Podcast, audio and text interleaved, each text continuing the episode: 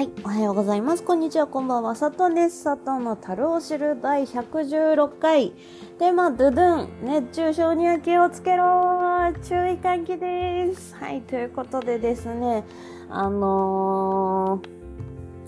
ー、なんかずっとここ最近体調不良続いてんなっていう感じなんですけど、あの、メンタルは別に問題ないです。あの、まあ、落ち込んだりとかはしますけど、そっちじゃなくてですね、あのー、ここ最近暑いじゃないですか、全国的に。まあ、北海道暑い言うても、あの、32度とか、それぐらいで、あのー、関東とか、関西とか、九州とか、あの、南下すればするほど、あの、そういう、そういう地域の方々からしたら、何を言っとんねんという感じかもしれないんですけれどもですね、あの、もともと北国の人からするとですね、34度はもう灼熱なわけですね。で、あの、ここ最近、ここ数年になってですね、あの、普及はしてはいるんですけれども、あの、基本的に古古いアパートとか古いマンションにはですねあのエアコンは基本ありません。エアコンがないんですね。はい。であの、熱中症の注意喚起っていうのは何でかっていうとですね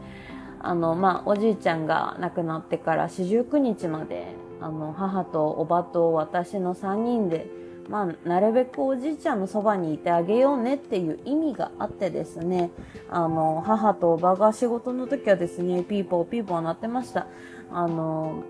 まあ仕事の時はですね、あの、まあ私がテレワークをしたりとか、そういうことができる環境だったっていうのも含めてですね、あの、テレワークさせていただいてたんですけれども、会社の方に。で、あの、別に、テレワークも自由なので、基本、社員というか従業員の方はほとんどの方が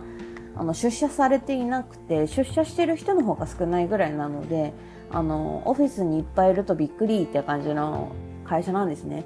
あの従業員数に対してのオフィスの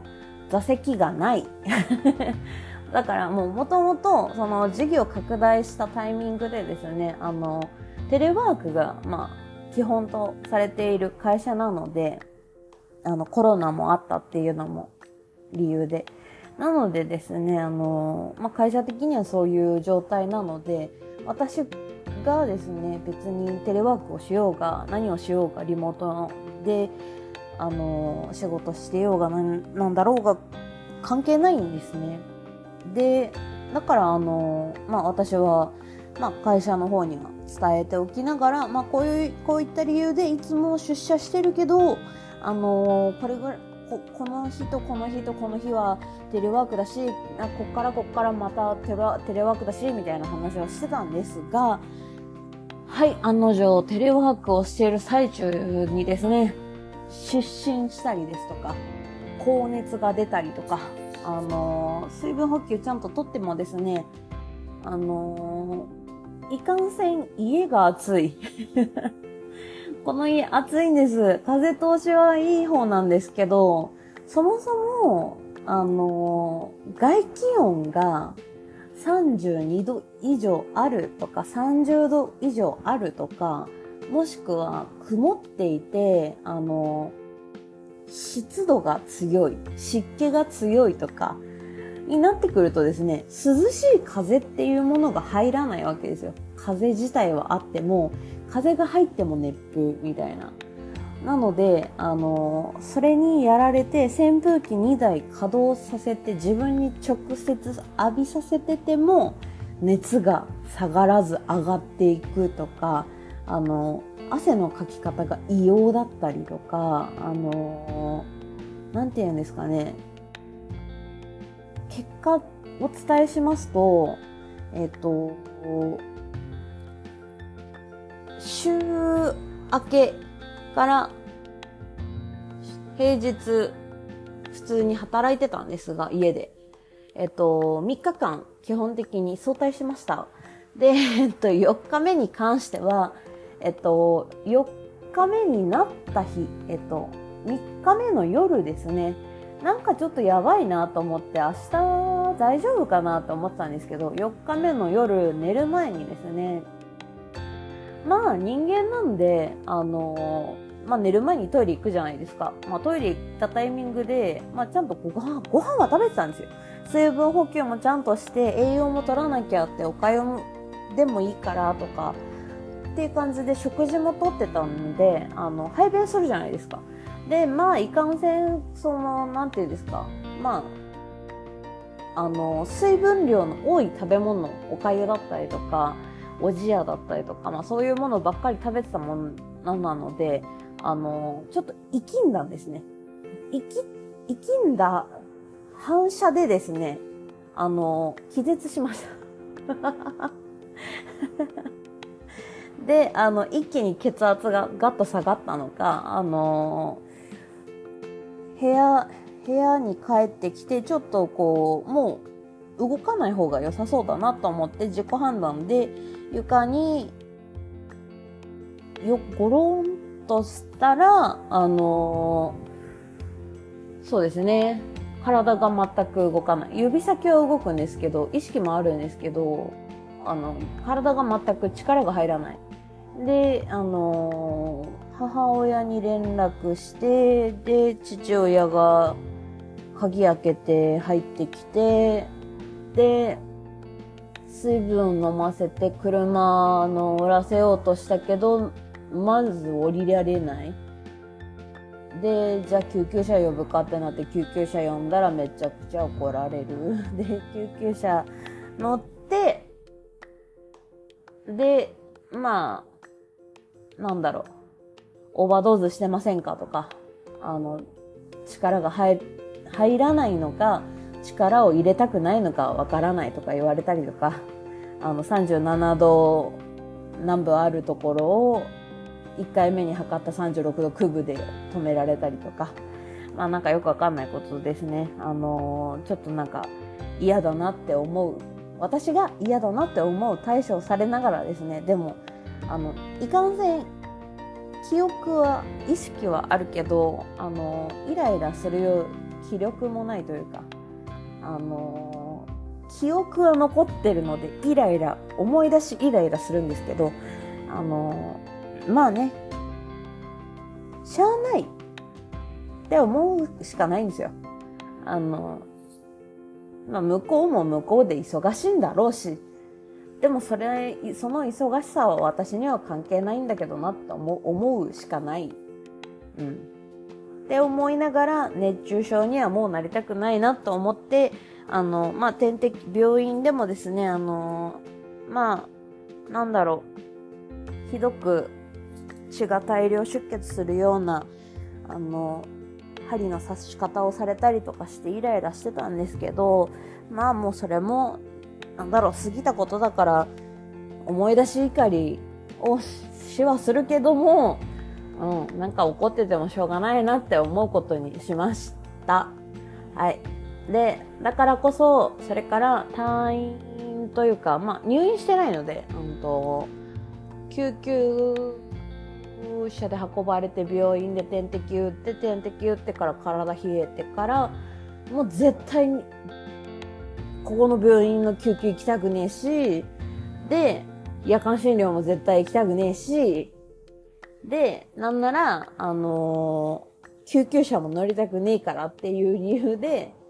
あのー、OS1 をずっと毎日飲んでます。経口補水液ですね。あの、1日1本は飲むようにしてます。あのー、大事です。熱中症対策。で、家では、あの、まあ、ジュースばっかり飲んでても仕方がないので、あの、麦茶。麦茶も作って、で、麦茶も飲んで、まあ、1日最低でも1リットル。まあ、多い日だったら2リットル飲んではいるんですけど、あのまあ、飲まなきゃやってらんないのであお酒じゃないですよあの水分補給しないともうやってられないぐらい暑いので、まあ、頑張って飲んでいますそれぐらいあのー、皆さんには熱中症には気をつけてほしいなっていうのとじゃあそれから大丈夫なんですかっていうとこなんですけれどもそれがあって一回一日その日休んででまあ結局朝方帰ってきたっていうのもあって点滴打ったから朝方帰ってきたっていうのもあったのでその日は休んでで暑い中扇風機が回しで寝てで金曜日フルでお仕事出社してお仕事ちゃんとしてまいりました。暑かったけどやっぱねクーラー効いてる会社がすごく気持ちよかったし何よりあの仕事してるって感覚ちゃんとできるからあのメリハリができる、うん、であのー、まあ間の悪いことに私知らなかったんですけど花火大会あったんで帰りの時間帯に人ゴミと勝ち合わせるっていうことをを知り帰り近ん？行く時に気づいたのかでやばいなと思って、あのー、会社の屋上から花火をちょろっと1分見てからダッシュで、あのー、地下降りて空いてる地下鉄に乗って帰りました。はい。なのでですね、あのー、皆さん熱中症にはご注意くださいというお話をさせていただき、あのー、ご注意くださいって言いながらですね、24日から1週間、この1週間、あの、音信不通だった理由は、熱中症でぶっ倒れてたっていう理由をさせていただきます。はい。ということでですね、あのー、皆さん本当に、まだ残暑とかもあると思うので、まあ、下手したら9月まで気が抜けないかなとは思いますが、あの、クーラーある方はクーラーでクーラー病にならないように除湿モードにしたりとか、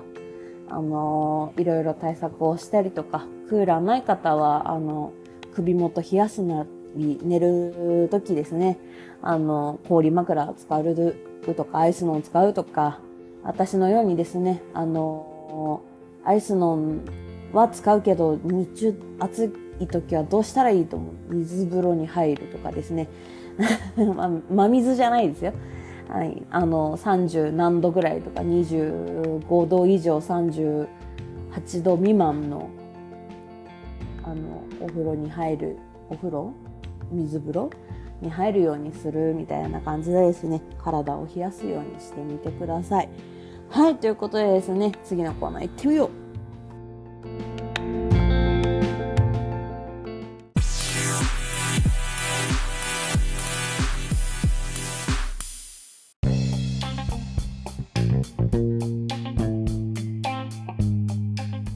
ジャパニーズピーポー世界中ほら笑って空見上げてさ立ち上がって。おいえおいえおいえでぐででででででん世界中ほら変わってくみんな頑張って。そ立ち上がって。おいえおいえおいえででででででででん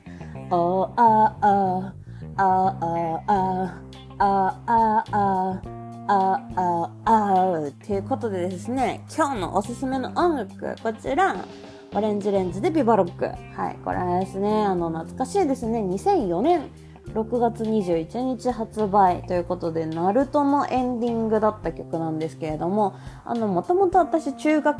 生の頃ですね、オレンジレンジ好きで、あのー、上海ハニーとか、あのー、出てこない。急に出てこない。まあ、花とかももちろん好きだったんだけどなどっちかっていうとこういう夏っぽい曲がめちゃくちゃ好きでしたであのー、なんだろう自分の中ではなんかこう夏ソン夏メロじゃなくて夏ソングといえばこっちみたいななんかオレンジレンジっていう感じだったんですけど気づけば高校に入るとあの夏になったら夏色ゆずイエーイみたいな なんかいろんなジャンルに変わっちゃってですね、オレンジレンジのファンからこう少しずつ離れちゃってで少しずつこう聴く曲とかも変わったりとかしてですねあの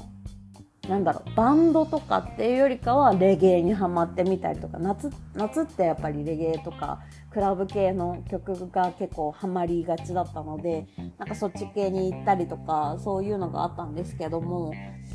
やっぱりこう最近ふっと思い出したりとかするのはオレンジレンジを知ってるかい母ちゃんたちには内緒だぞとか、あの、上海ハニーと浜辺社交ダンスみたいな。なんかすごい今音痴だったね。あの、頭の中で2種類の上海ハニーが流れてて、ちょっとやばかったです。あまあそんな感じですね。あの、オレンジレンジが好きだったのを急に思い出す時期がやっぱり出てくるので、あの、夏ってやっぱ、バンドとか、その、なん、なんて言うんだろう、弾け、弾け感？わかるかな？そのバンドって結構なんか汗振り乱しながら、なんか勢いよく歌ってる感じとか、まあバンドじゃなくても、なんか他に、あの、湘南の風とか、まああの、ブンブンタオル回したりとかするのも含めてですね、なんかそういうのもあるけれども、なんかどっちかっていうと自分の思春期の頃のイメージとしては、なんかこう、オレンジレンジ聞いて、なんかこう、夏を乗り切ってた感じがあるなって思いながら図書館でこう、ビバロックとか、あの、上海ハニーとか、いいね、海水じゃん、今一つ前よ、まあ乾杯よ、君を知りたいよ、みたいな。なんかその、早口とかも、その時代めちゃくちゃ流行ってたっていうのもあるから、Nobody knows みたいな感じで。だからなんかそういう感じの早口だったりとか、なんかラップも入ってるバンドとか、そういうのが自分の中で、あの、自分の夏といえば的な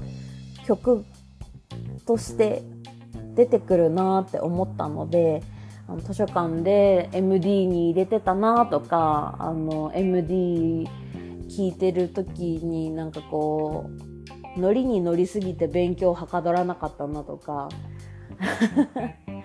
なんかその学生時代の、中学生時代のですね、私の中学生時代のなんかこう夏、暑い時期家だと勉強はかどらないから図書館に逃げてたとか、図書館で勉強してたとか、